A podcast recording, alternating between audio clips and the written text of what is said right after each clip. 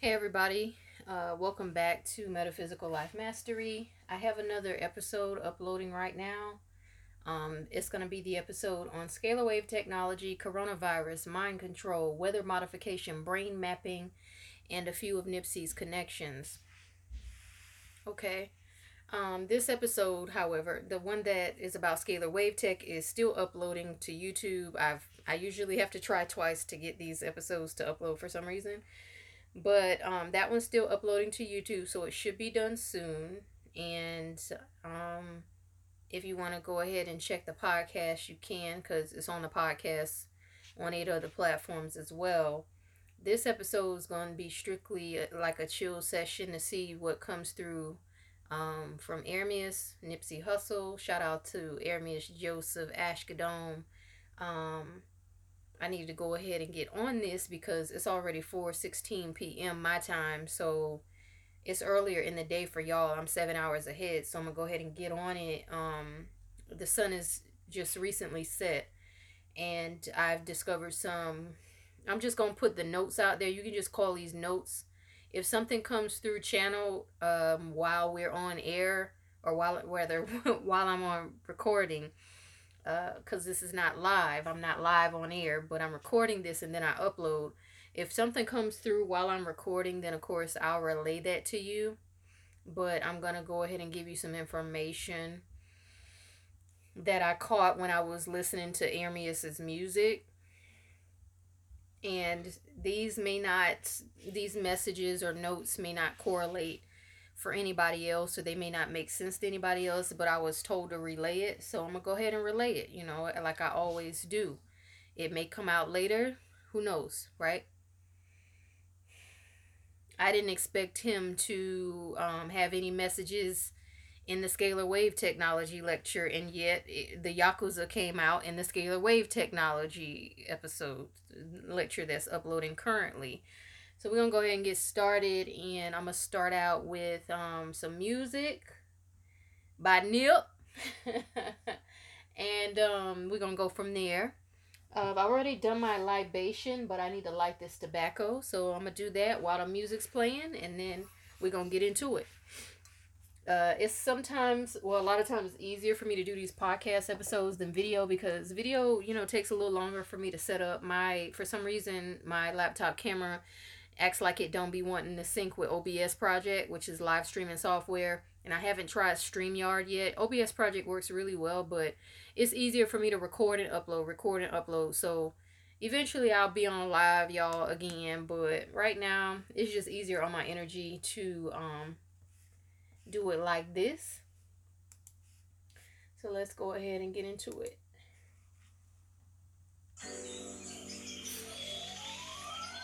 Double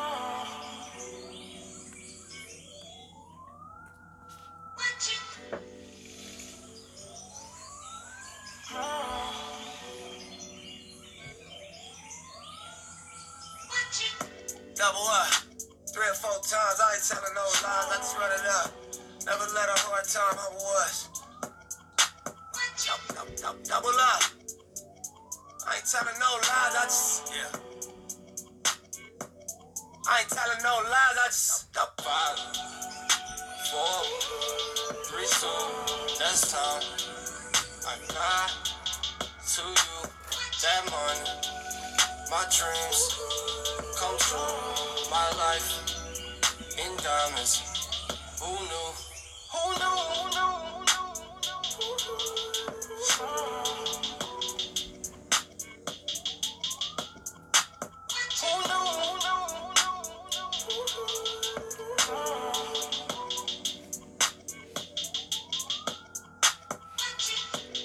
Turn 7 to a 14.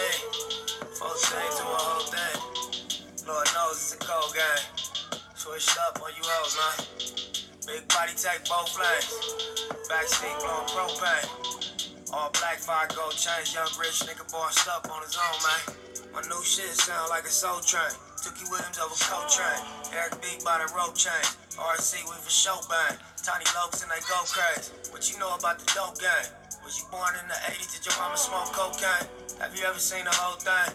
But you drove to the streets cause you grew up on show change. Fucked up when the dope bags. It remind me when these rappers drop duds and they clothes change. At the park with the low fade. I was standing in front of Knicks with my sack for the whole day. Drive-bys, I was road rage. We park and hop out, learn levels to this whole thing. Old school play the OJs, trying to make a slow change. Mama still slaving for a low wage. Trying to double up. Yeah. Three or four times, I ain't telling no lies, I just run it up. Never let a hard time humble us. Double, double, double up. I ain't telling no lies, I just. Yeah. I ain't telling no lies, I just. Five, four, three, two, that's time. I got to you that money. My dreams come true. My life in diamonds. Who knew? Who knew?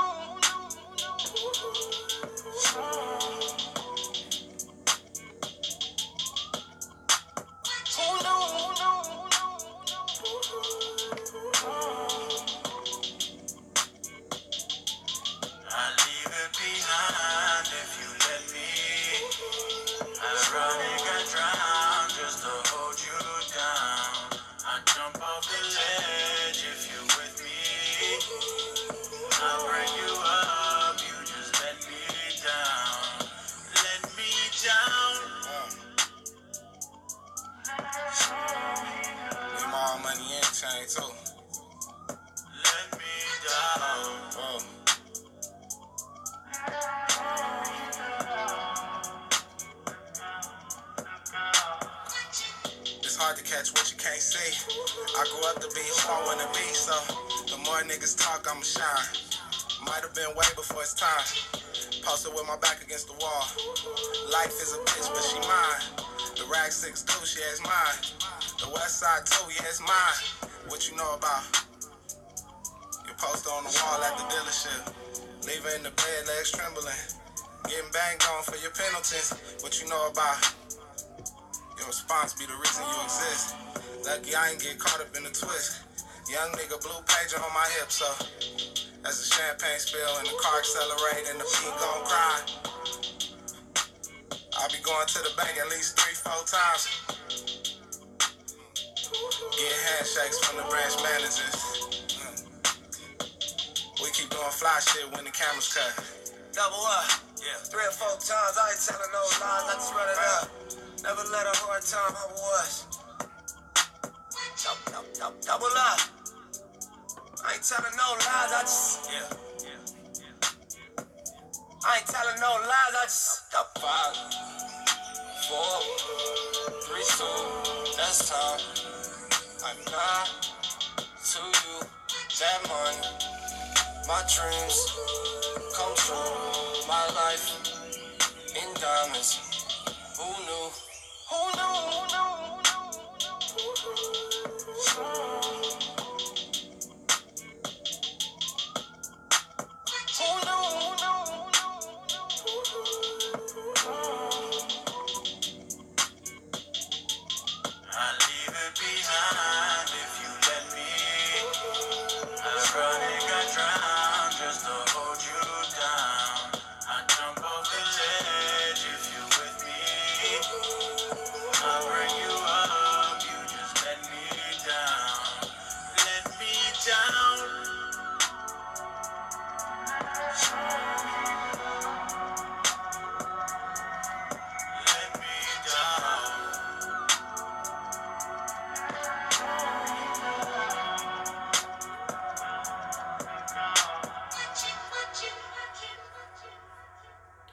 Was Double Up by Nipsey Hussle from the album Victory Lap. Hey, do you want to um, know why literally All right, hundreds of shut up, ads. I hate I, these YouTube ads. Be off the damn chain. That is like the bane of YouTube, right? I know people got to make money, but come on, now you you fucking up a good song at the end. We just want to hear the song play out. So I got my libation done, which was Captain uh, Morgan's spiced gold rum, uh, probably known as spiced rum in the United States. And I also have um, some tobacco, a cigar. Let me give you the brand. Probably never heard of this brand, but it's called Henri Wintermans half Corona. Founders blend. Now, I didn't know that it's. I didn't pay attention to coronavirus and half Corona cigars. I, you know, I just light cigars some most of the time. Um, when I just want to do a chill session. Uh, I haven't had a cigar in a very long time, but you know, I have to give libation and honor to the ancestors.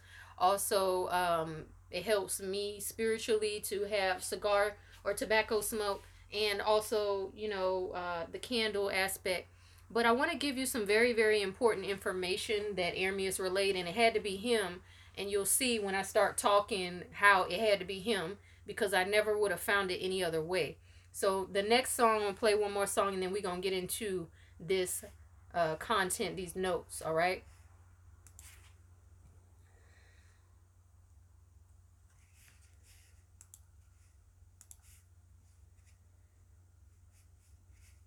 Gotta set the mood, right? Victory Lap. This is the song Victory Lap. Hold on. Well, it's gonna have some ads, so I'm gonna unmute when the ad goes off. Where we at, Nip? Man, we in Tulum at the Mayan ruins. Tulum. Off the mount, I mean, the uh, pyramid. Got to the top. Off the pyramid, Shooting a victory lap video. right? I got a download by playing this song. I'm gonna tell you when it's done.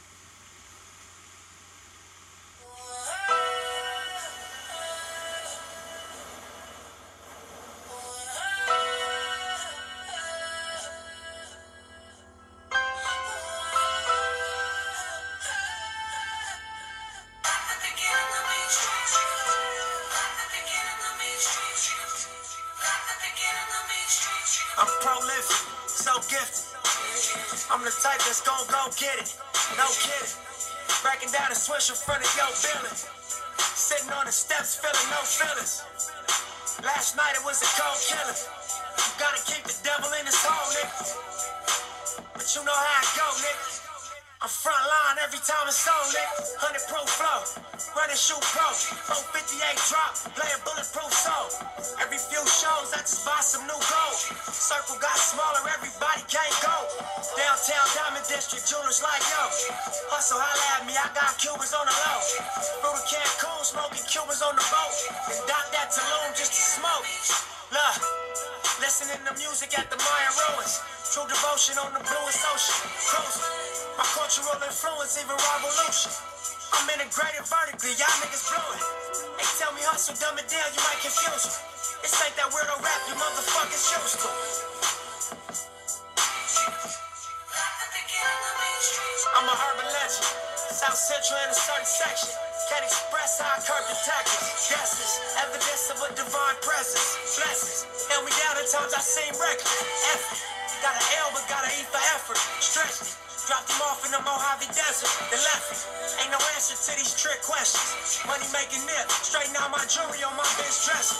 Well known, flick up in jail clothes, snatch a champagne bottle from Rico's till T-shirts.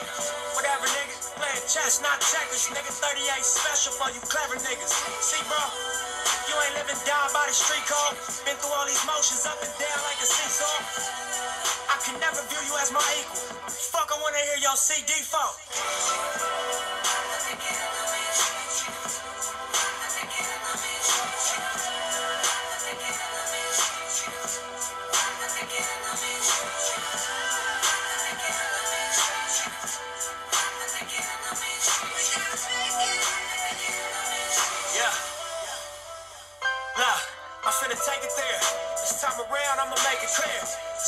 Things the universe and they appear. I say it's worth it, I won't say it's fair.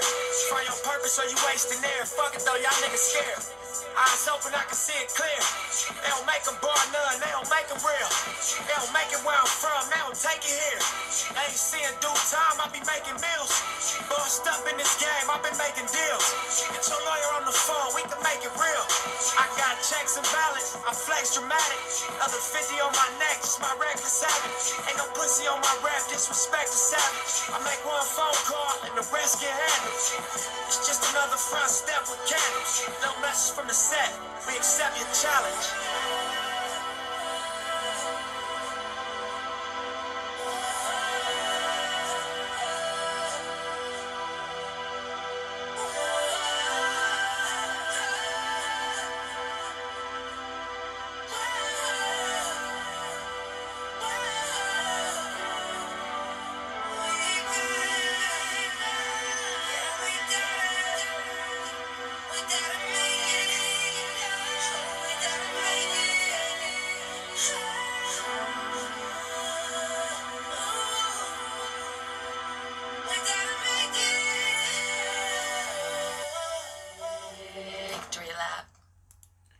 Shout out to All Money In. Shout out to Nipsey Hussle and his family. That was Victory Lap featuring Stacy Barthe.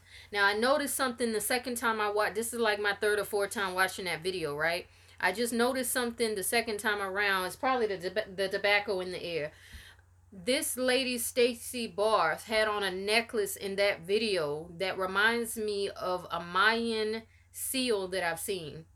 As a May, as a picture of a Mayan um, relief or Mayan statue or Mayan sculpture that I have seen that resembles strongly her necklace. Now, when he said uh, docking Tulum just to smoke, I got a download, and at the same moment, I saw Ermias standing on like it looked like the edge of a cliff, but it could have been a beach. I know there's a big difference between a beach or edge of a cliff, but it was more like a beach cliff. It, it's got to be the two together. He was standing on the edge of a beach cliff and he looked back at me and grinned. And it reminded me of this same scene that I saw in John Constantine in the movie Constantine, where the lady looks back and then she lets go of her hospital bracelet and it floats through the air and John jumps up and catches it and then she jumps because she in the movie she jumped off of um, the top of the roof of a hospital but he didn't jump Ermias in this vision didn't jump. He just looked at me, looked back at me, and grinned. But it was the same energy in which that lady did that in the movie. But he grinned and she didn't smile in that movie. Um, so where did Tulum take me? Right, y'all, bear with me for a moment.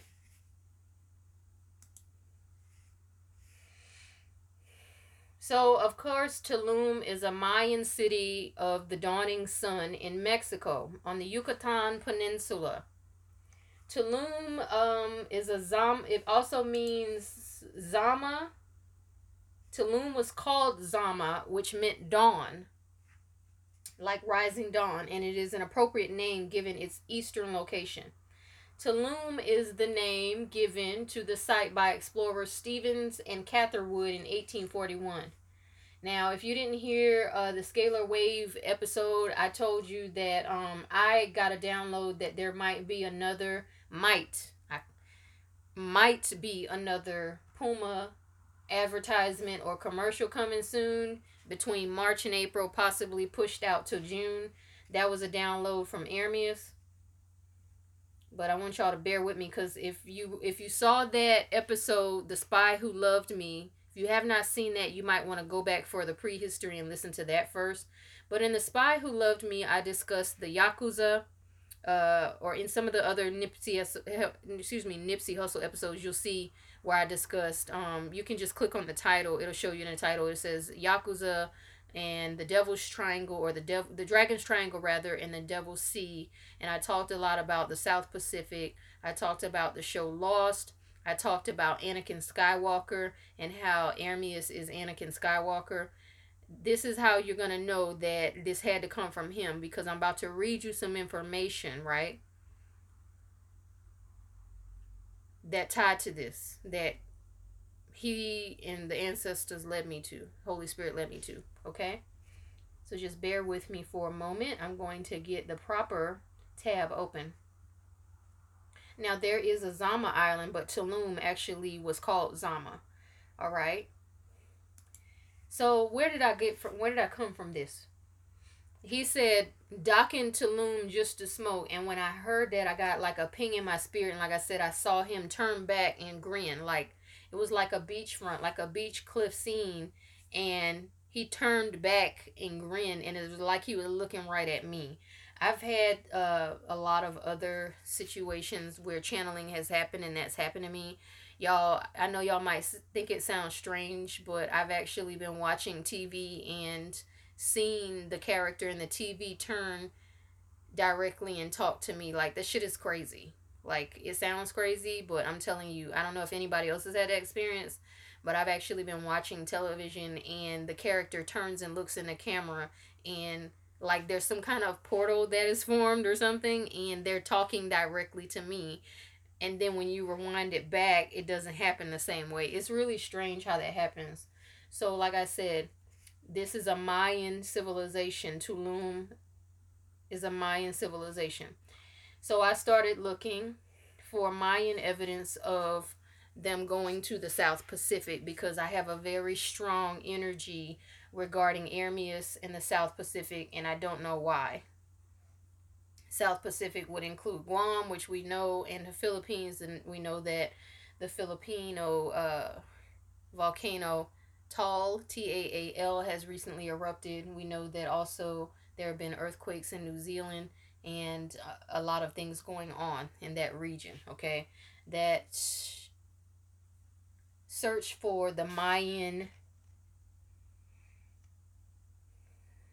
culture being tied to the South Pacific is not just that it's southern and the other side of Mexico is the Pacific. One side is the Gulf of Mexico and one side is the Pacific. It's not just that.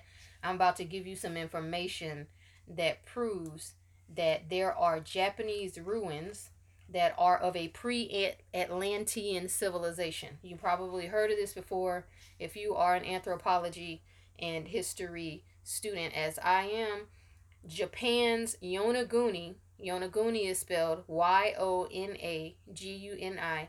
Japan's Yonaguni ruins may hold the key to a sunken civilization. That is the name of the article. So I'm going to read this article to you. The mystery of the lost continent of Atlantis has puzzled researchers for centuries as growing evidence supports the theory that an advanced civilization may have been destroyed and gone unnoticed by mainstream archaeology.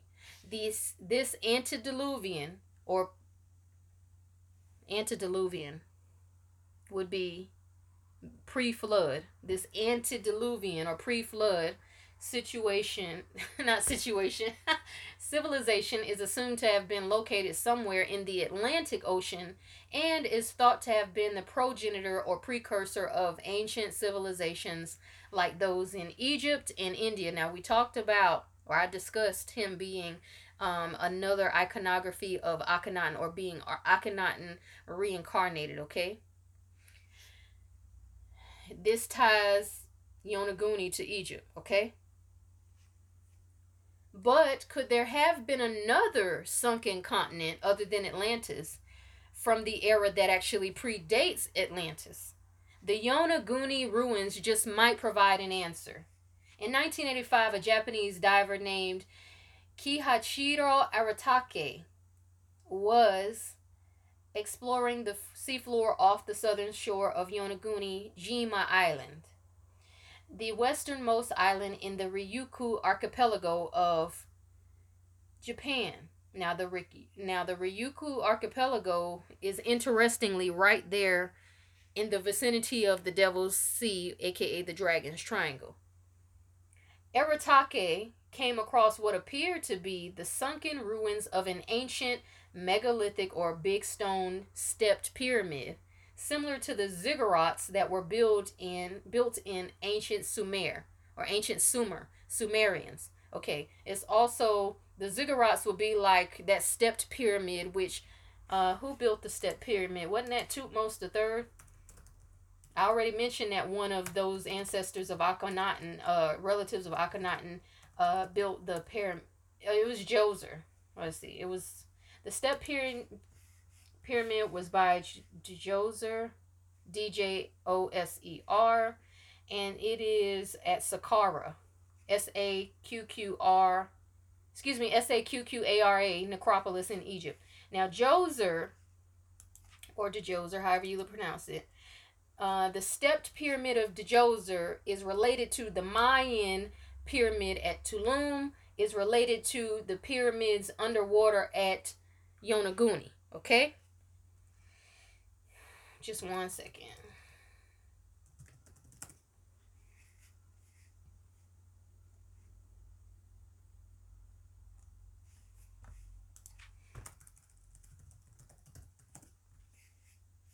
Now, Djoser had a lot of relatives, right?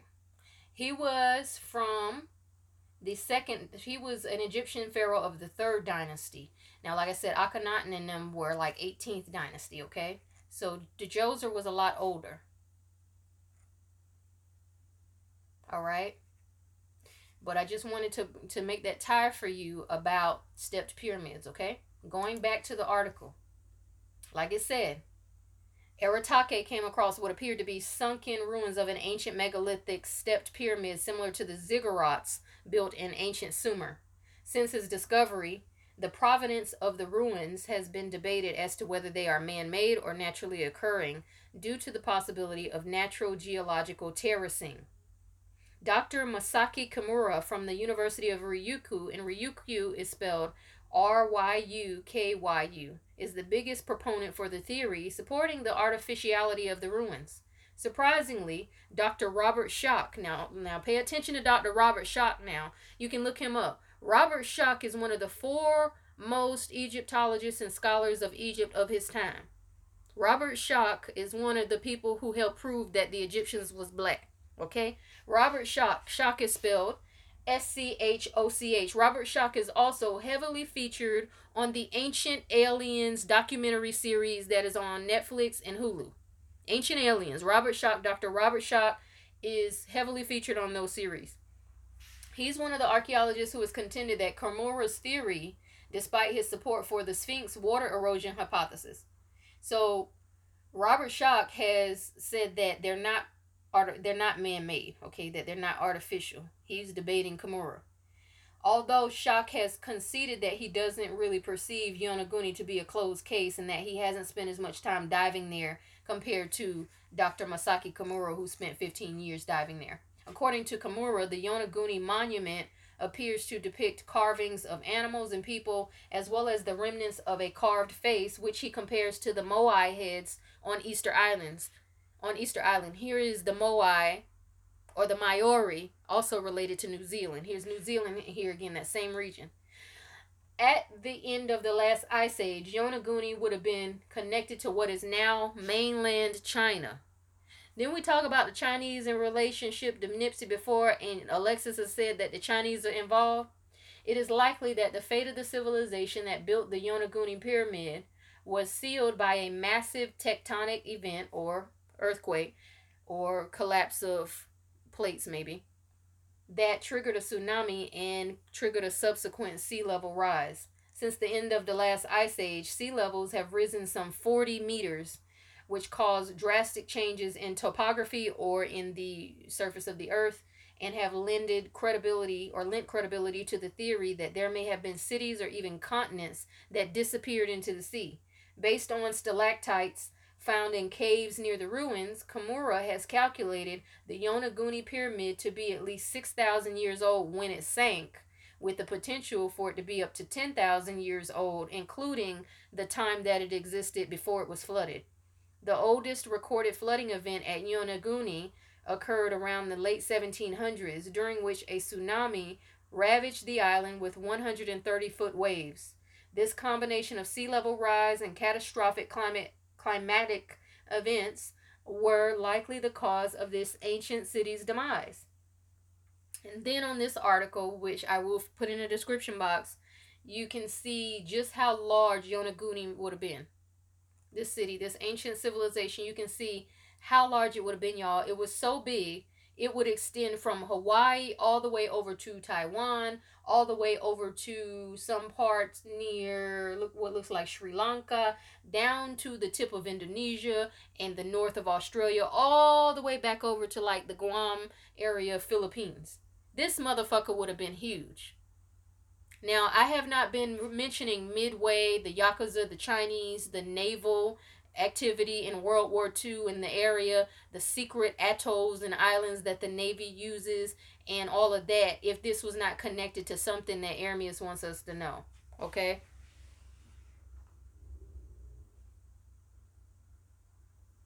All right, just one sec. Got my window open to get that tobacco smoke out, and it's a little chilly, chilly about 20 degrees outside.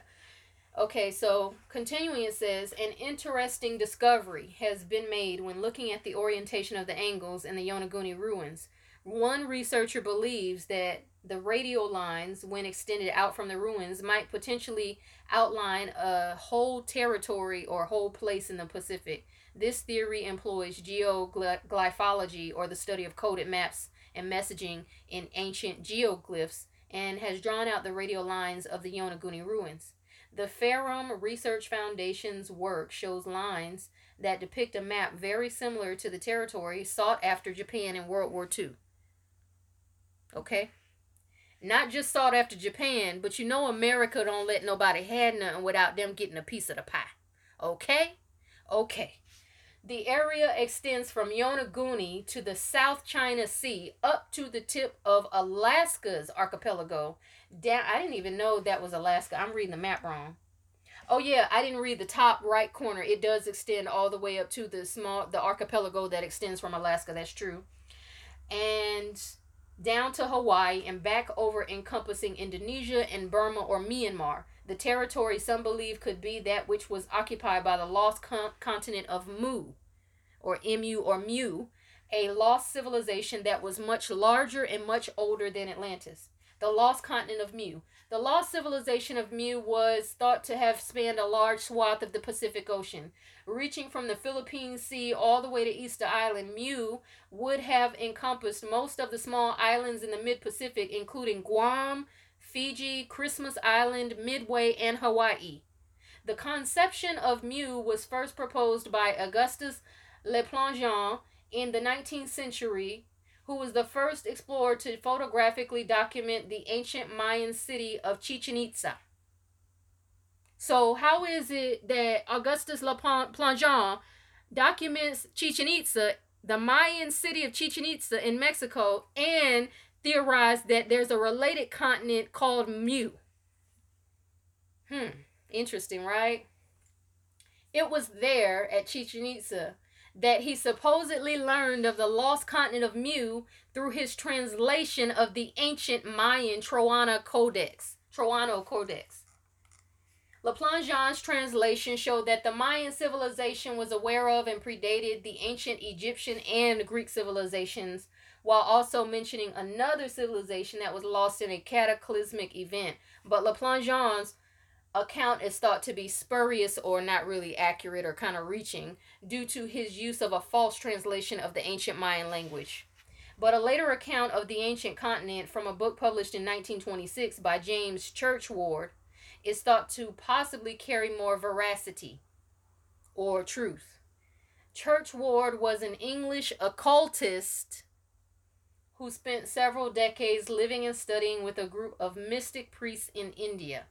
There, he was shown esoteric tablets that detailed the erstwhile civilization and its supposed 64 million inhabitants called the Naacal, N A C A A L, who lived roughly 50,000 years ago. The tablets contained a multitude of vignettes, or a series of pictographs that supposedly told the story of Mu. In order to properly transcribe these vignettes or pictographs, Churchward had to study an ancient language called Naga Maya, known only to a handful of people in the world. Naga, Naga spirit. They said India, right? They said Egypt and India. Naga, Naga Maya. Okay, Tanique Reviews just ep- uh, excuse me uploaded an episode saying Nipsey did not like snakes.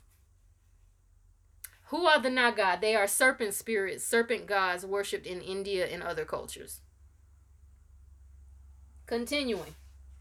Although it is difficult to conceive of a continent this size to have just disappeared underwater, some believe that the Yonaguni monument may be a key to the explanation.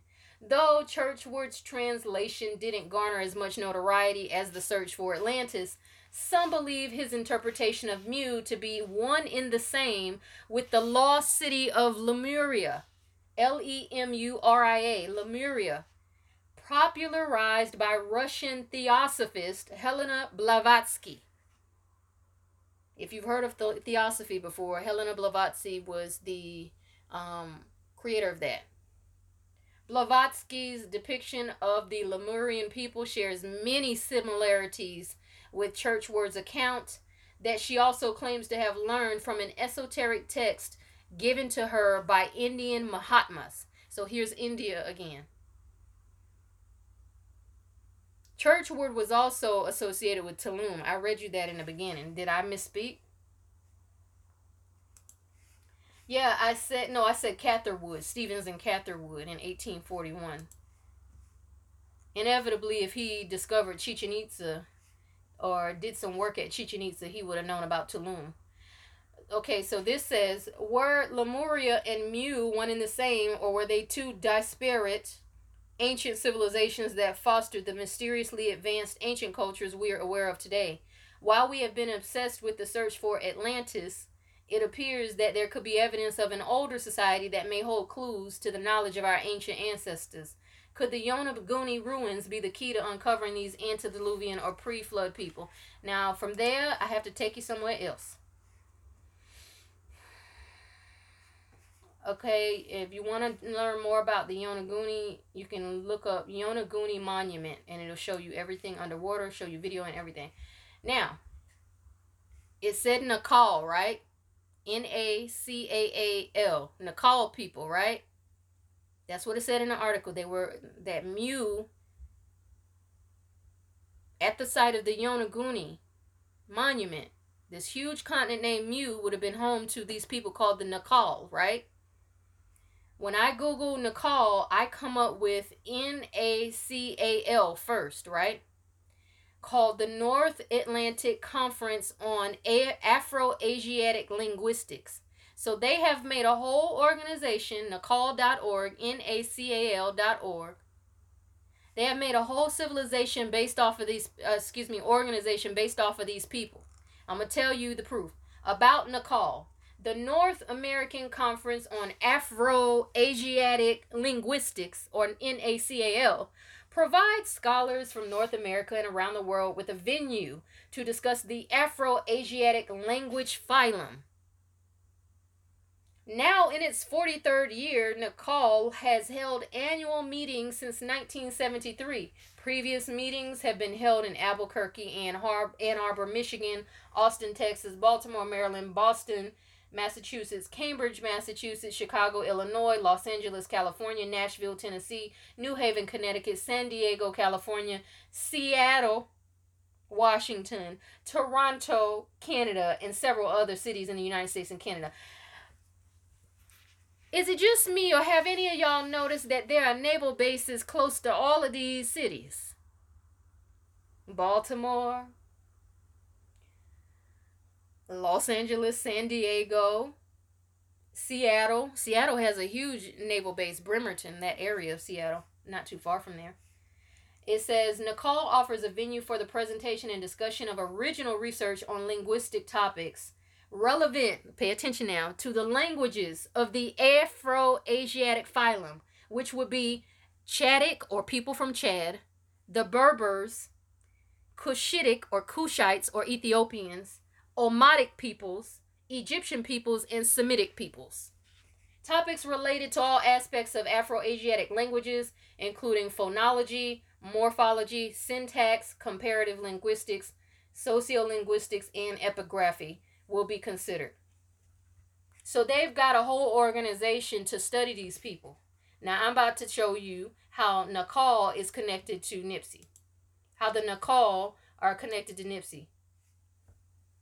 Now, if you all you need to do is Google Cushitic peoples or Cushitic peoples. It shows you where the Berbers are, it shows you where the Egyptians are, it shows you where the Cushites are, which are Eritrea, and it shows you where the Semitics are. Semitic people are. All right?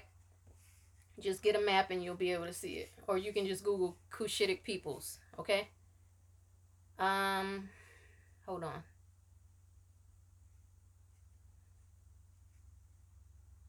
Now, I was trying to find some evidence of Mayan um, ruins on Fiji, but I haven't looked enough for that.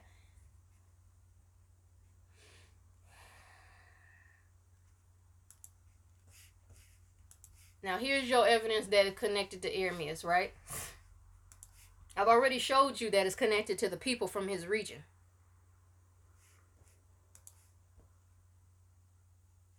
Naacal from Star Wars Wiki. I told y'all that he was Anakin Skywalker slash Darth Vader, right? Okay. Naacal tribe of Shili. That is in Star Wars mythology, y'all. That's how you know the shit is based on real shit. Why is it that the Naacal people were theorized to be a real people in a real ancient civilization and it's in Star Wars roleplay Wikipedia or, or fandom? I'm gonna read you this story and you tell me if this don't sound like the life of Ermias in a way. It may not match up exactly, but if you, you tell me if this does not sound like Ermias and you can make the characters up on your own. The Naacal, N A C A A L, tribe of Shili, S H I L I, is the first and oldest in character groups for Togruta on the second life. Second life, that's another clue that he ain't dead. I don't believe he's dead. I, you know. They are currently led by a tribal matron named Nasaji Oba. This link will be in the description box. You can read more. So, this is the founding or the pre Republic era of the Naacal tribe. Like I said, I've already proven to you that the Naacal are connected to the Egyptians and the Indians, as well as Cushitic and uh, yeah, Cushitic peoples, which is from his area of Eritrea and Ethiopia. Okay, y'all, so please listen carefully because this is an intricate story, all right? And think carefully about Lauren London, Tanisha Foster, Eric Holder, uh, Jay Stone, Nipsey, of course, and anybody else related in this whole situation. Think carefully about those people and the characters that I'm about to read to you, okay? The Naacal have a legend of how they came to be. Untold thousands of years before the Togruta, which is spelled T O G R U T A, went to the stars, there was the Abayeshta tribe, one of many tribes that lived in the great equatorial rainforest region. They were led by a Togruta warlord named Kulka Singh. There's your Indian element with that last name Singh. There's also your Chinese and or um uh how can I say this? Singh um would also be your Mongolian element. He had risen to leadership of the Abayeshta with the help of his right hand man, Vashtar Naacal. All was happy for a time, and Kulka Singh and Vashtar Naacal were very good friends, almost like brothers. But in time, tension developed between those two. Kulka was ambitious and sought to rule over all the other tribes of the region or all the other gangs. I'm telling you that. Or all the other sects or sets of the gang. Even if it meant war and bloodshed. Vashtar counseled his friend time and time again against this course of action, and the two friends often quarreled. To make matters even more tense, Vashtar had started to develop romantic feelings for a Togruta woman named Saria Kukirinin, who was Kulka or Kulka Singh's love interest. It was not lost on Kulka Singh how Saria the woman and Vashtar Naacal looked at each other. Though Vashtar had no intention of acting on his feelings and betraying his old friend, Kulka started to assume the worst, and he thought that maybe Saria would lose her maidenhood or her virginity to Vashtar before he could marry her, before Kulka could marry her, meaning. When Saria also started criticizing Kulka's plans to dominate the great rainforest, Kulka's jealousy intensified, and his friendship with Vashtar turned into a secret hatred.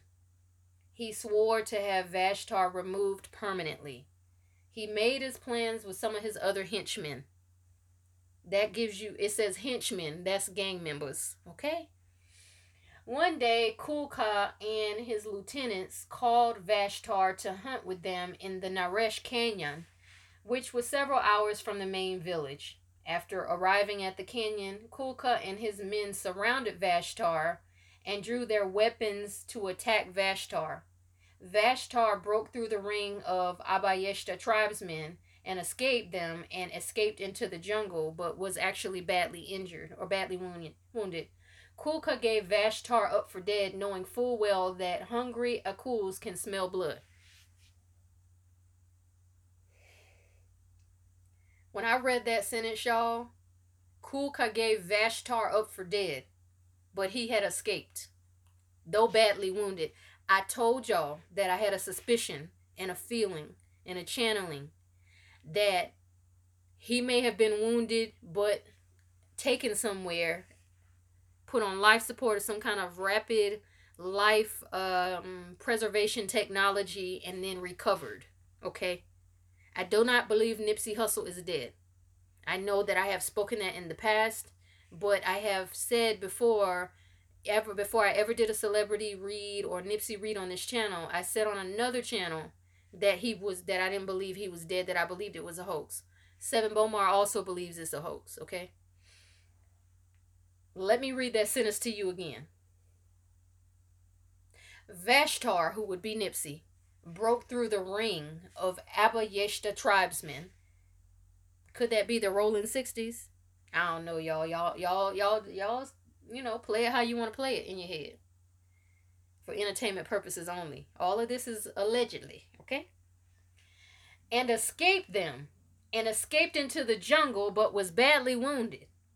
Kulka gave Vashtar up for dead, knowing full well that hungry Akuls can smell blood. Now, what is an Akul?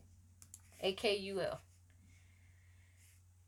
An akul is a large, four legged carnivorous predator with orange fur that is native to the grasslands of the planet Shili. This is the only creature that the Togrutas feared, and it could attack and destroy settlements and villages. Okay?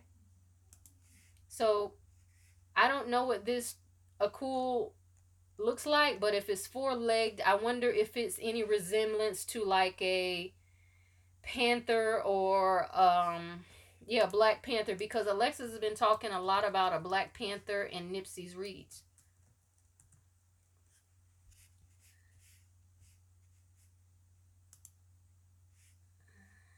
Hold on. Akul is a Indian name, just so you know.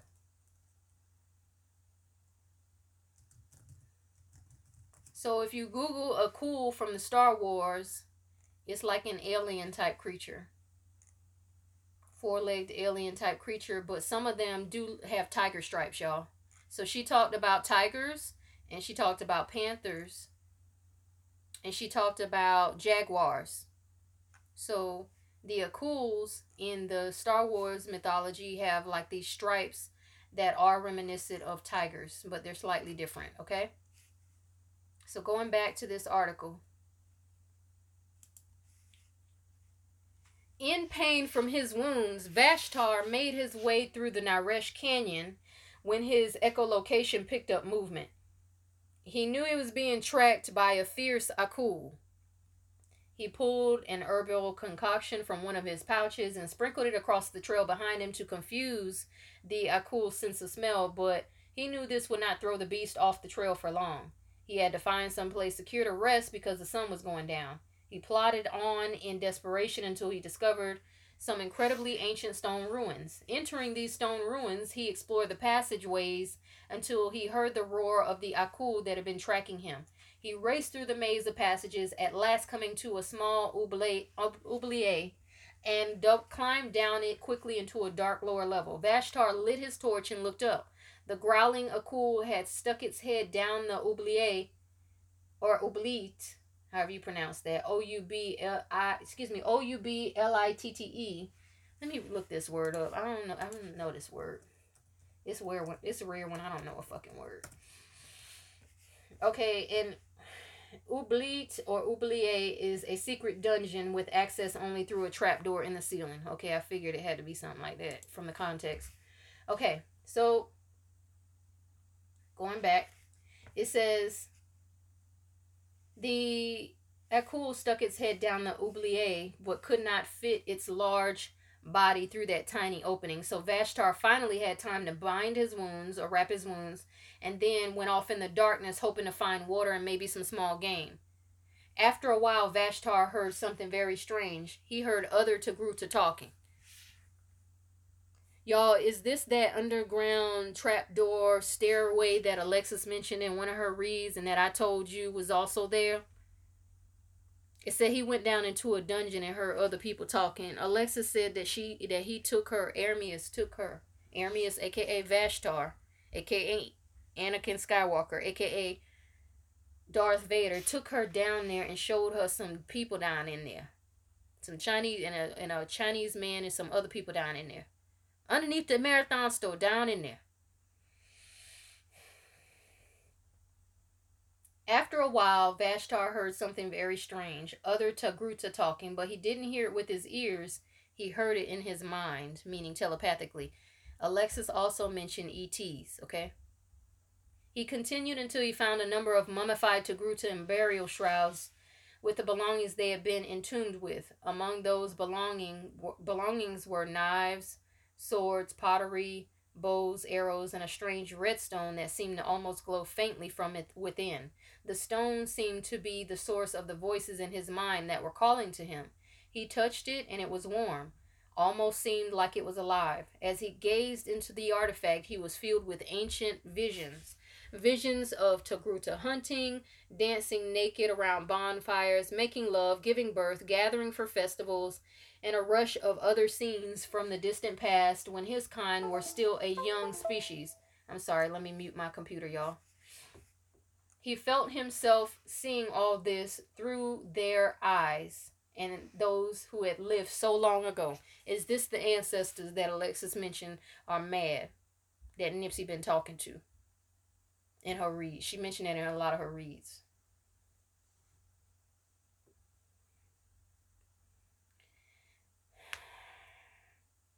The stone whispered secrets to him. It told him what he needed to do. Vashtar tore himself away from the artifact and took for himself a bow, a bow, excuse me, a bow, a quiver of arrows, and a fine sword of ancient workmanship. To thank those who had been entombed among him, he cut his palm with his knife and shed some blood on the ground as an offering. Vashtar waited until morning to kill the Akul in the ancient ruin. He went to the oubliette and whistle, Oubliette or dungeon and whistle, or opening to the dungeon and whistle. The Akul came running and thrust his snarling head into the top of the oubliette. Vashtar took aim with the bow and shot an arrow straight through the Akul's mouth and out of the top of its skull. He spent the rest of the day field dressing the beast and making a headdress out of its teeth. Later, he went back to the burial chamber and retrieved the red polished stone artifact. Didn't Alexis also say that there were gems and gold and oil and other things up under the store? Stones. He spent another season in the Naresh Canyon among the dangerous wildlife, healing himself, getting stronger, and preparing for war. The Rainforest War. During Vashtar's stay in the Naresh Canyon, Kulka's warriors had begun their campaign of conquest and sorrow against the other tribes with the Sharesti, excuse me, Sureshti, which is your Indian again, Suresh. Sureshti and then Nel Okasrim, taking the brunt of the Abayeshta tribal fury. Saria, the woman, and even some of Kulka's own warriors grew distant to him and dissatisfied with the war. This only made him more hateful and filled with bloodlust. He came to be known as Kulka the Bloody for his habit of having his enemies publicly executed in the most horrific ways possible. Who the fuck do you think Kulka is? I'm not going to theorize who he is because I don't want people accusing, I mean, who he is as in today's celebrity, who that archetype is. Because archetypes are real, energies are real, reincarnation is real who do you think Kulka is if he has a habit of having his enemies publicly executed in the most horrific ways possible? You can make your own deductions because I don't want to be accused of reaching or making shit up. So then, a lone warrior who liked to smear his Togruta eye patches with ashes began stalking and killing Abayeshta warriors. Some had whispered that the mysterious fighter was the avenging ghost of Vashtar Naacal. They don't realize that Vashtar is not even dead. They're just saying It's Nip's ghost. Nip taking vengeance. Kulka dismissed the rumors and sent some of his best men to hunt down the stranger. But one night, an arrow with a note tied to it was fired into Kulka's stronghold. It simply read, quote unquote, I have returned. And it was signed by none other than Vashtar Naacal, aka Nip. Tribal war. Some of the men sent to hunt down Vashtar were not as loyal to Kulka as he thought. Some had been Vashtar's friends before Kulka's war. A number of them hunted him down only to offer their services to him, eager to end the bloodshed. Vashtar told his new confidants, quote, Go and find others of the Abayeshta who are weary of this war, and tell them that together we shall form a new tribe. We shall end Kulka's reign of terror, end quote.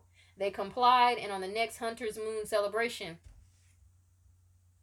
the disaffected Abayeshta met with Vashtar, or meaning the Abayeshta who were loyal and who were disenfranchised with what was going on, met with Vashtar, aka Nip, and they held a ceremony that pledged themselves to his new tribe, the Naacal tribe.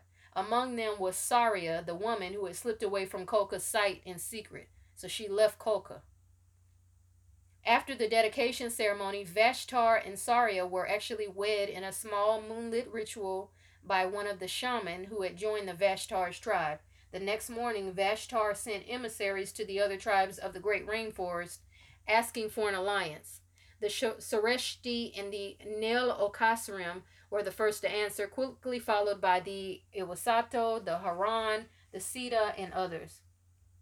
They began a campaign of guerrilla warfare against the Abayeshta who were still with Kulka, and slowly but surely they whittled them down and quickly faded back into the trees. All the while, Vashtar Naacal took counsel from the strange stone he had retrieved from the tombs, letting it inform him of where and when to strike. One of the tribal coalition's biggest successes was the capture of Kulka's nephew and their excuse me, Kulka's nephew and heir that was a parent to the Abayeshta tribe. And Kulka's nephew was named Pash Tim Singh. This action of kidnapping the nephew would lead to the Battle of Gans Ma in the Vadeka Valley in the end of the war. Now, it goes on to talk about the Battle of Gans Ma, but I'm going to skip down here so as to not make this too long. Pardon me.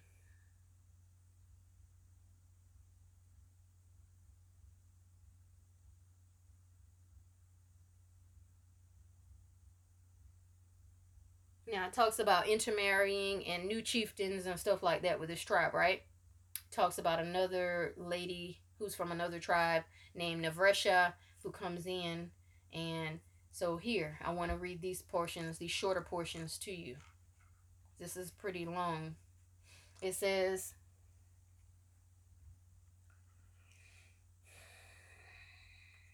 controversy it says this is the version of events as the Naacal see it. But the Abayeshta's writings conflict with these of the Naacal. According to their own version of events, Vashtar was a brigand, a terrorist, and an extortionist. They also believe that Saria was married to Kulka at the time of her defection and was actually carrying Kulka's child. This still causes tension between the two tribes to this very day, but the Naacal cling to their side of events while most of the other tribes have largely forgotten the Great Rainforest War except for a few historians.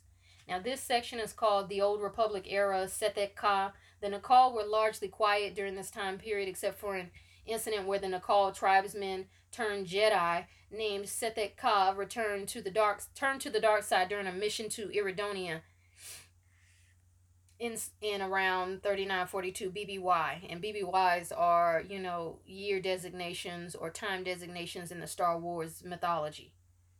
He meaning Setek Ka who was a Jedi managed to return to Naacal city of Darshana. Isn't there a city in Africa named Darshana?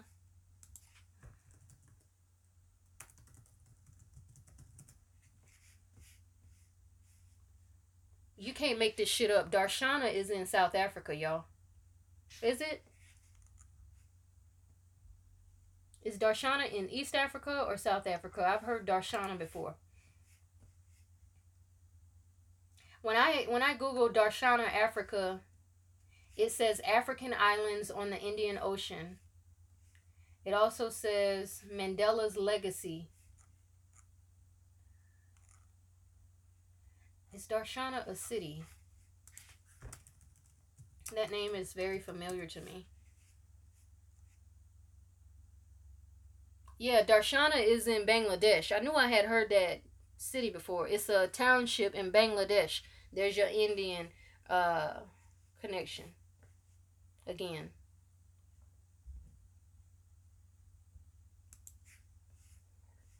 So, the Jedi, Sethet Ka, returned to Darshana.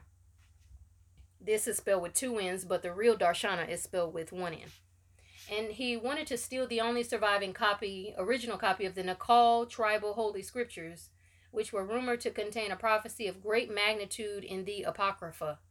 The scriptures would remain lost until 220 ABY, until Nasaji Oba hired a mysterious Amaran agent to track them down and retrieve them. So far, Nasaji has not publicly discussed what was on those scrolls. Now it goes in to talk about Yoda, y'all, I mentioned that ET that gave me downloads that who turned into like a baby Yoda. And then let me read you this portion. During the reign of Palpatine, aka Darth Sidious, Shili, which was the the place of the Naacal,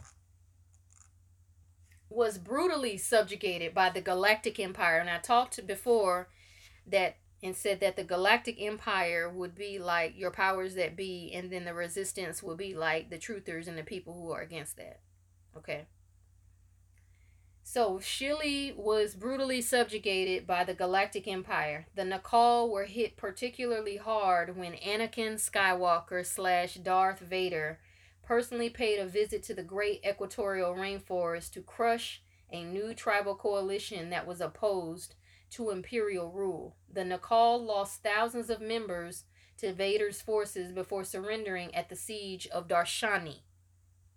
Vader took their holy relic, which was the Naacal Destiny Stone, back to the Coruscant, where it was placed in one of the Palpatine's vaults. Now, I mentioned the Coruscant before is a part of the is like a Jedi temple. It just told you that Vashtar had a stone, right? Now it's saying Anakin Skywalker or Darth Vader had a stone and crushed a rebellion. That tells you that Vashtar and Anakin Skywalker slash Darth Vader are technically the same person. Same energy, rather.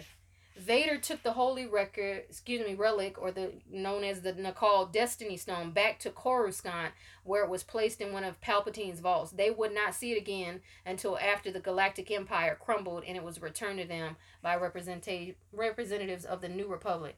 The most notable activity of the Naacal tribe during this time occurred during the Yuuzhan Vong War.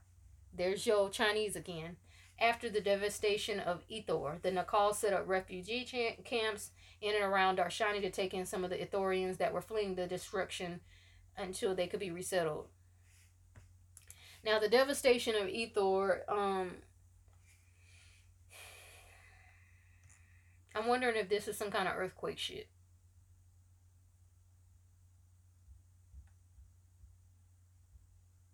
I'm gonna have to read more about that and talk about that later.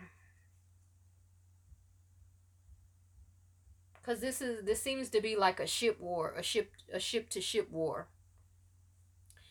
And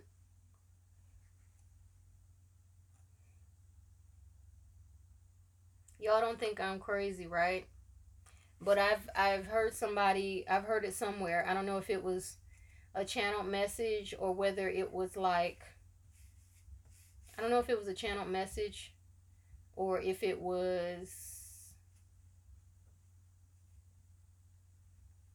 a download that I got. But I heard that cities are ships. Meaning galactic ships. So if it's a ship to ship war, then I have to look more into that. It says most of the Naacal scattered just prior to the occupation of Shili by the new galactic empire of Darth Krayt.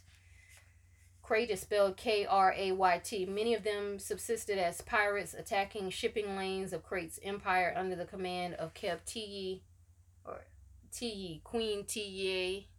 There's a relation there. I told y'all that Queen Tiye was Nipsey's mama. He confirmed that.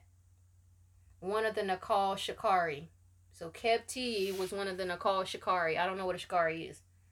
The other faction, led by Chieftain Takar Oba, who was the grandfather of Nasaji Oba, aided the Galactic Alliance remnant in their campaign against Krayt's forces. This effectively split the tribe in two, as Keb Tiyi claimed he had spent more time leading his faction than the absent Takar Oba, and that he would be, or he should be, a chieftain again in his own right.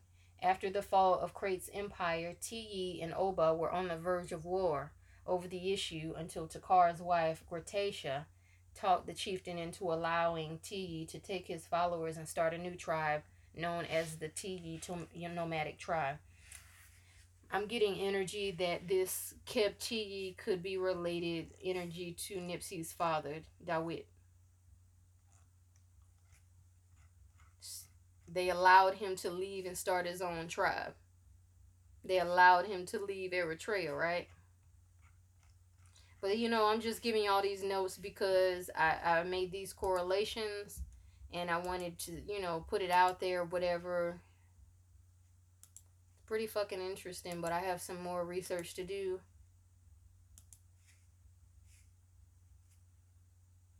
I, I heard also Tanisha's gonna come home again, so I don't know what that means. Tanisha Foster's gonna come home again, so I don't know what that means, but I heard that. Meaning I heard that psychically. Tanisha Tanisha's gonna come home again. And oh yeah, um I forgot what Nip had said the other night at first.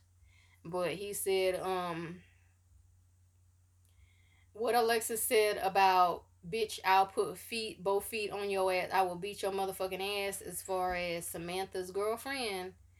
That is how he feels. He he he does not fuck with her.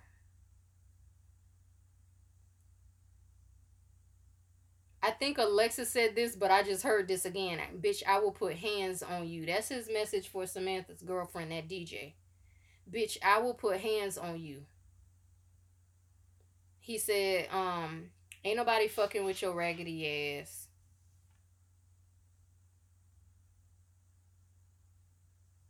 You think you hot shit.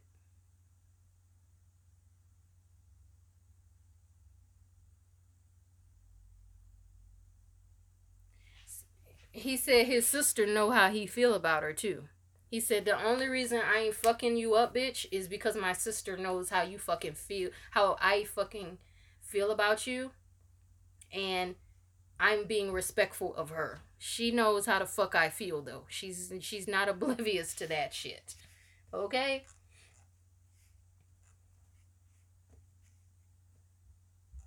And um